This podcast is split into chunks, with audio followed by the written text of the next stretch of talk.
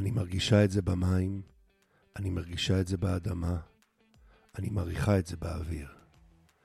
הרבה ממה שהיה פעם אבד, כי לא נותר האיש שיזכור זאת.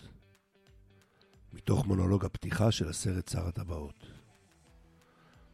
בסרט זוכה האוסקר קוקו, שהוא ורסיה על דיה דה מוארטוס, יום המתים המקסיקני, שמקורו פגאני, מתוארת ארץ שבה מתקיימות נשמות המתים, אבל רק אלו שעולם החיים זוכר.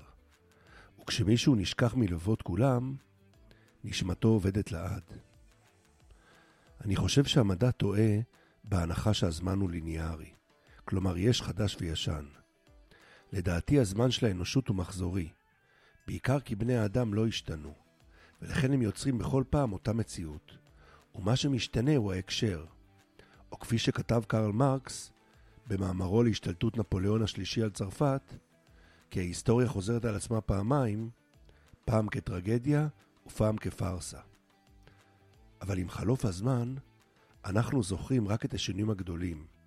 הדברים הקטנים חומקים מאיתנו ונעלמים מן העולם, כי לא נותר איש שיוכל להצביע על מה שאבד, ואז משתנה איכות החיים שלנו.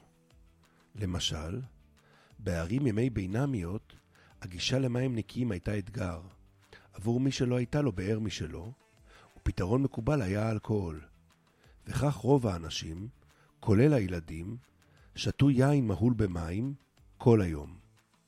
זה בטח לא תרם לאריכות ימיהם, אבל יצר אווירה אלימה ויצרית, פראות מובנית, וסוג של תקשורת אינטימית וחסרת מעצורים. מסיבה דומה, האנשים גם לא התרחצו, מלבד האמבטיה השנתית באביב, ועל כן הזדרזו להתחתן בתחילת הקיץ. אבל עד החתונה כבר היה קצת ריח, וזה מקור המנהג של זרע כלה. האנשים לא התחתנו מאהבה, ולא שאפו לאהבה בחייהם. לילדים לא ניתן שם, עד גיל שבע בערך, כדי לא להיקשר אליהם יותר מדי, משום שהיה סיכום סביר שלא ישרדו.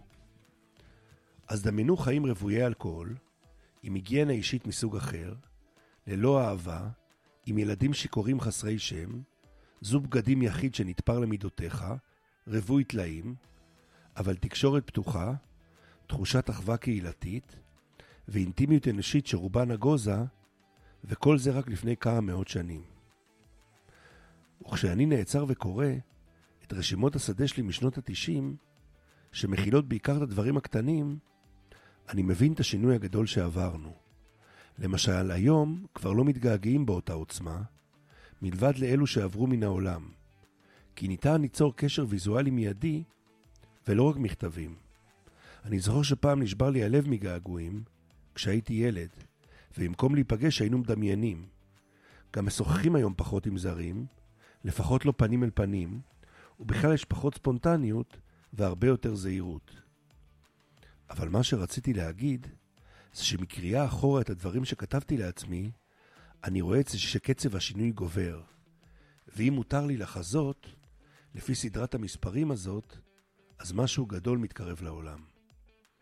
אני בוחן את האנשים, וכמעט כולם ממשיכים להגיב להווה, ולא מתפנים להרגיש ולהריח את האדוות של השינוי, אבל זה מתגבר.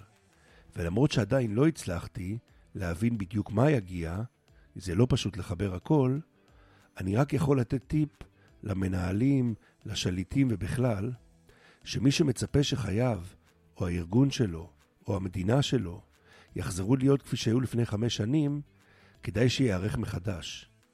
בזמנים כאלו צריך לעבוד על הלכידות, כי רק ביחד ניתן יהיה להתמודד עם מה שיגיע, וגם להיזכר ולשנן את הערכים הבסיסיים שלך.